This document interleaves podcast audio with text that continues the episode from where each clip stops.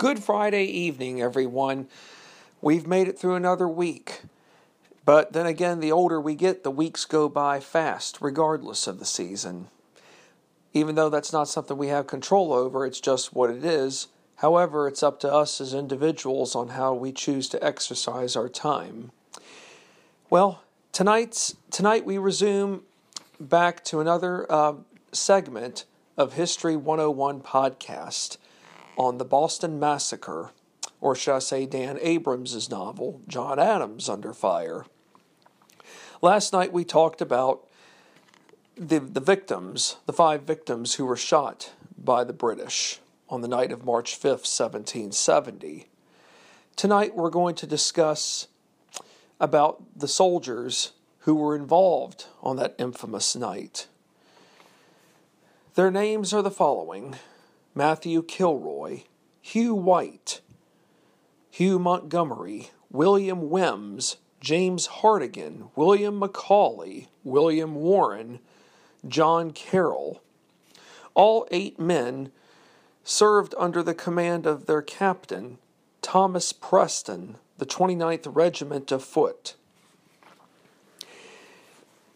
It is safe to say or sh- not so much safe to say, but it is an accurate um, fact that all eight of these soldiers had come from poor families. As I said towards the, towards the end of last night's podcast, that the vast majority of the British soldiers serving under the Crown did in fact come from lower ranks of society.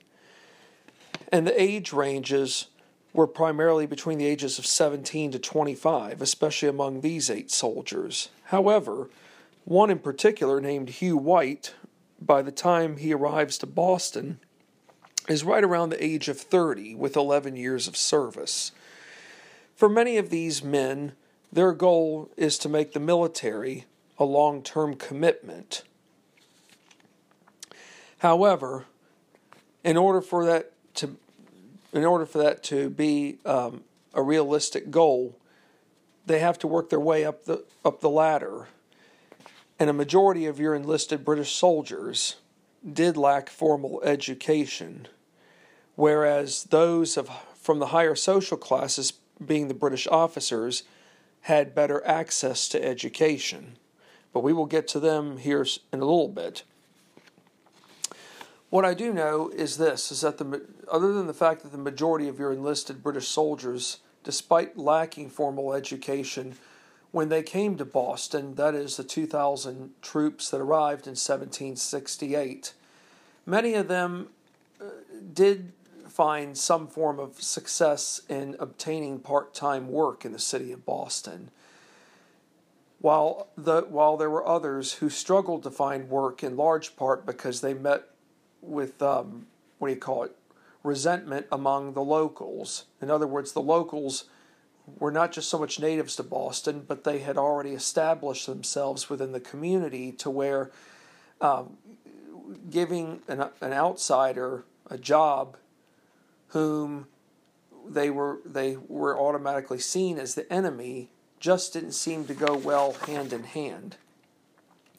So is it safe to say that a majority of soldiers were married from England? It is true that they were. And it's ironic to say that a majority of these soldiers actually brought their families to Boston. But then again, it would make sense to do something like that. Think about it. In 18th century, you don't have there are no such things as airplanes. And for many of these soldiers, they weren't sure just how long their, their enlistment would last or how many years of commitment they would need to be dedicated to. So if you were if you had enough money, you could bring your family with you regardless of where you were stationed. After all, the British Army, or I should say the British Empire, is at the might or I should say, at the height of its reign around the world. So, not all of the king's um, soldiers fighting for the crown are stationed in colonial America. They are stationed in various other parts of the world. But In 1768, you have a presence of 2,000 British soldiers in Boston. And as you well can, as you can well imagine, this this is going to bring lots of uh, tension and conflict. Well, one thing it is safe to say is that many of your soldiers who came from England turned out to be actually of the Irish Catholic faith. In other words, not everyone came from England. You have to remember, England reigned over Ireland and Scotland during this time, so it's very likely that the vast majority of troops came from Scotland and Ireland to serve under the king's crown. Those who were single, not all British troops who came over here were married. There were a large number of them who were single. It turns out that the, the, the vast majority of the single men were known to frequent prostitutes and take up with local women. Well, I hate to say this, but I have known it for some time. It turns out that prostitution is the oldest profession in the world. And it would, I could see how uh, it would be very easy for um, an, uh, well, for anybody in the British Army to get caught up in a bad moment, to let their guard down, and decide to flirt with someone of a lower class, being that of a prostitute. I know it's not right to judge, but we've often referred seen uh, um, women as prostitutes as being in low class society. So, how do the British officers and those below come hand in hand? Well, as mentioned earlier, the British officers came from higher social classes. In other words, they came from the well to do ranks of society. They were able to purchase their commissions, and not just purchase their commissions, but these were lifetime commissions. For many of the British um, officers who were from well to do rankings in society, they had spent a number of years earning their ranks. They probably did start out in the lowest of ranks, going from private to corporal to working their way up to colonel, lieutenant colonel, colonel to general, and even to major. The bottom line is there was opportunity for men to work their way up into the ranks of the British military, but it all but it also came down to connections and accessibility. So for those soldiers below, meaning those who are privates, if they were found to get out of line, the most common form of harsh discipline were whippings. And it turns out that there were many desertions in the British Army in, during the time that they came to Boston in 1768. There were a handful of British troops who did uh, develop relations with women, and as mentioned earlier from a previous podcast, podcast, that there were a fair number of British troops who did marry into Boston society, most notably within the ranks of those who had, who were local business people who had still had ties to the crown. But when British troops did get out of line, not just by means of desertion, there were public whippings. These public whippings were meant to serve as a deterrent to prevent others from getting out of line. I'm not sure what the overall percentage was, but there were a few cases where British soldiers were put to death in public because of their inappropriate act- activities. This was seen as a last resort when everything else had failed. It's kind of like how in colonial times, even leading up to the war itself, or even leading up to the massacre, how if one misbehaved in public, such as stealing a person's horse or a person's belonging like tools, it would have been considered theft, or in the case of stealing a horse, horse theft. What was primarily the typical punishment? For an individual to be branded. And in the case of theft, that individual would have had a T on their hand or on their thumb and as we all know, if that person really um, messed up big time a second time, it would have often meant death. So it's safe to say, even in the British military, The high ranking officers did not have a whole lot of room for misbehavior. They also didn't have a whole lot of time for people to uh, be testing the waters to where the inevitable would happen, such as getting hung. So, is it safe to say, even when the British were trying to make themselves hospitable in Boston society, that there was conflict from, from the get go? Absolutely. It's safe to say that the lower ranks of British society, in terms of the uh, soldiers, were often found to be clashing with the with the regulars. In this case, meaning the citizens of Boston, those who those who expressed vehement opposition to their presence. And these were not, and these ranged from just the one, oh, not just from 101 scuffles, but to brawls in on several blocks of, of Boston, not just from one part, but to countless other blocks of streets that connected to one another where people engaged in fights. And we're not just talking grown ups who got into fights. Historians know that youngsters between the ages of 10 and 15 were known to get into fights with British troops. Now, to me, I was kind of blown away by the young age groups getting involved in scuffles. But then again, 10 and 15 year olds at this time have a lot to do in society. They're not sitting at home all day twirling their thumb doing nothing. They're out doing work, whether it's working on, a, on the farm or even running errands to help, say, a family member out who's working in the shipping industry. They're doing something. They know what's going on in their community.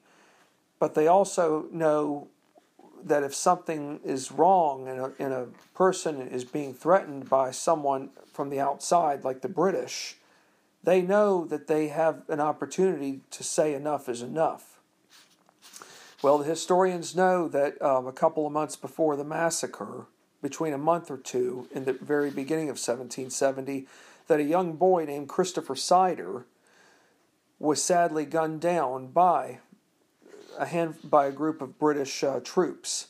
Christopher Seider and a, and a group of his um, friends felt it was okay to vandalize a loyalist's uh, business shop. But in return, it wasn't so much that there, it resulted in broken windows. The loyalists meaning the head shopkeeper and his um, partners, tracked the young boy down, being uh, young Christopher Seider, and killed him.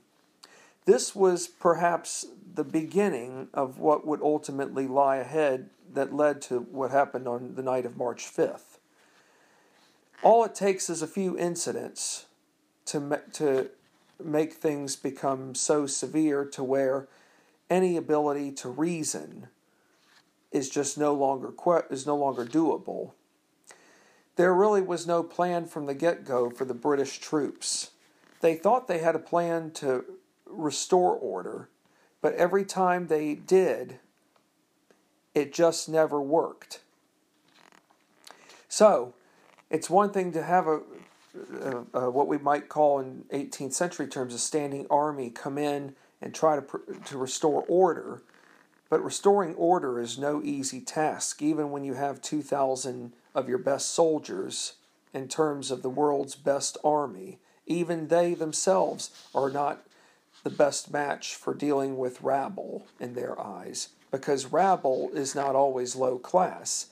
It just might mean that, that rabble, in the case of an unruly mob, they may just not have the right voice in government but as mentioned from the previous night, they still had the proper means to mobilize, to get their word out. So, how does um, where, where does John Adams fit into all this?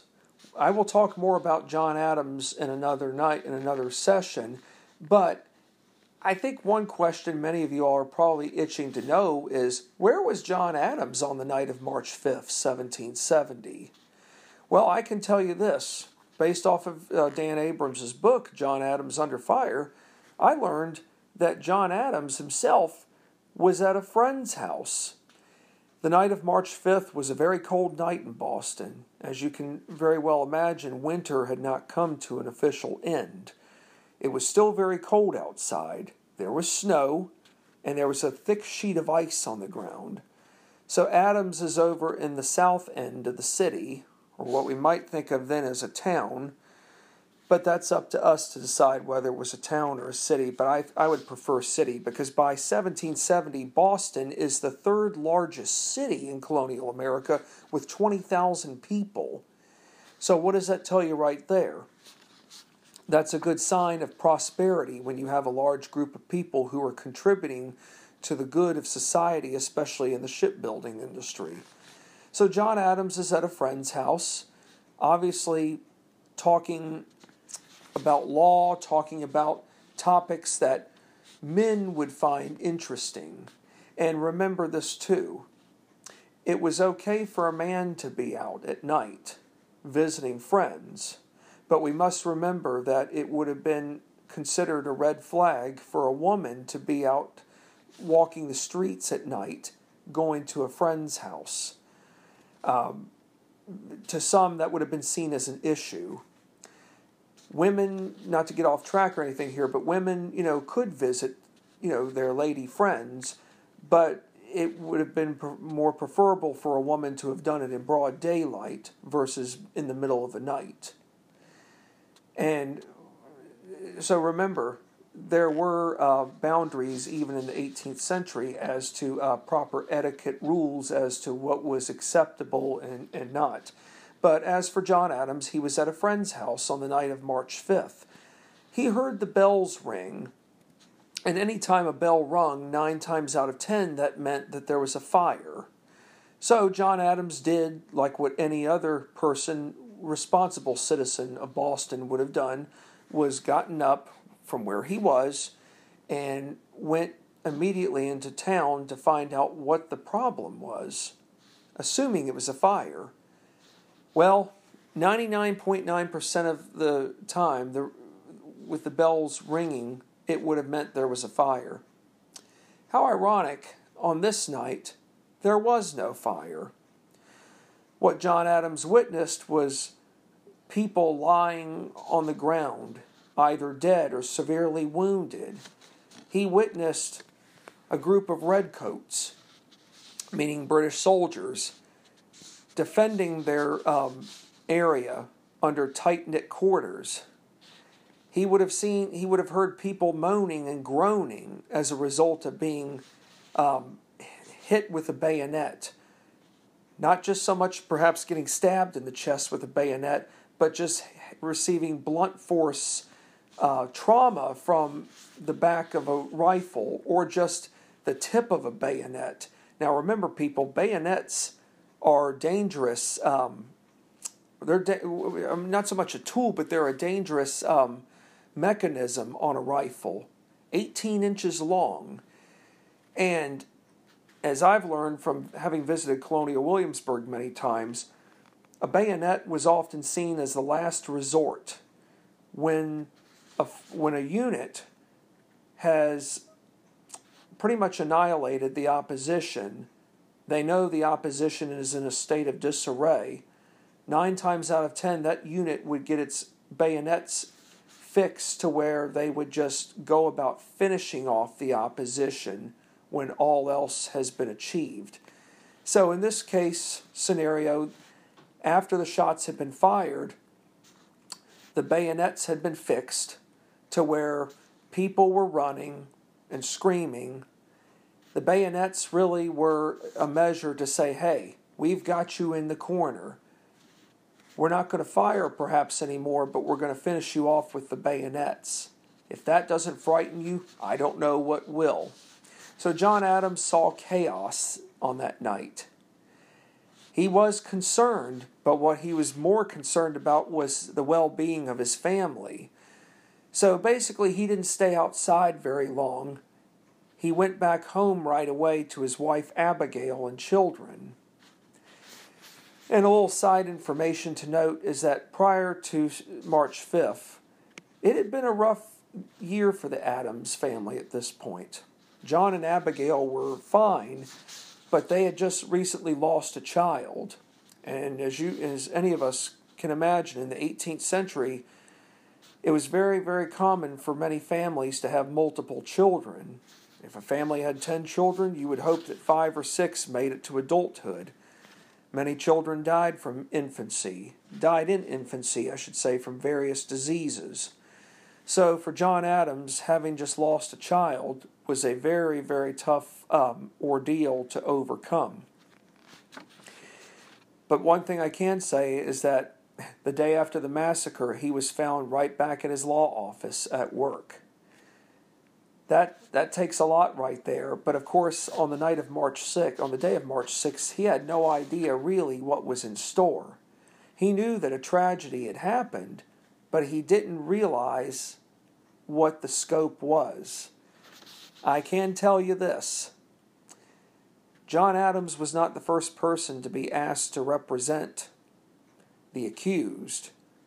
Two other members, or lawyers, I should say, were asked to represent, and they turned it down. So there were anxious people wanting to know who was going to take on these eight soldiers.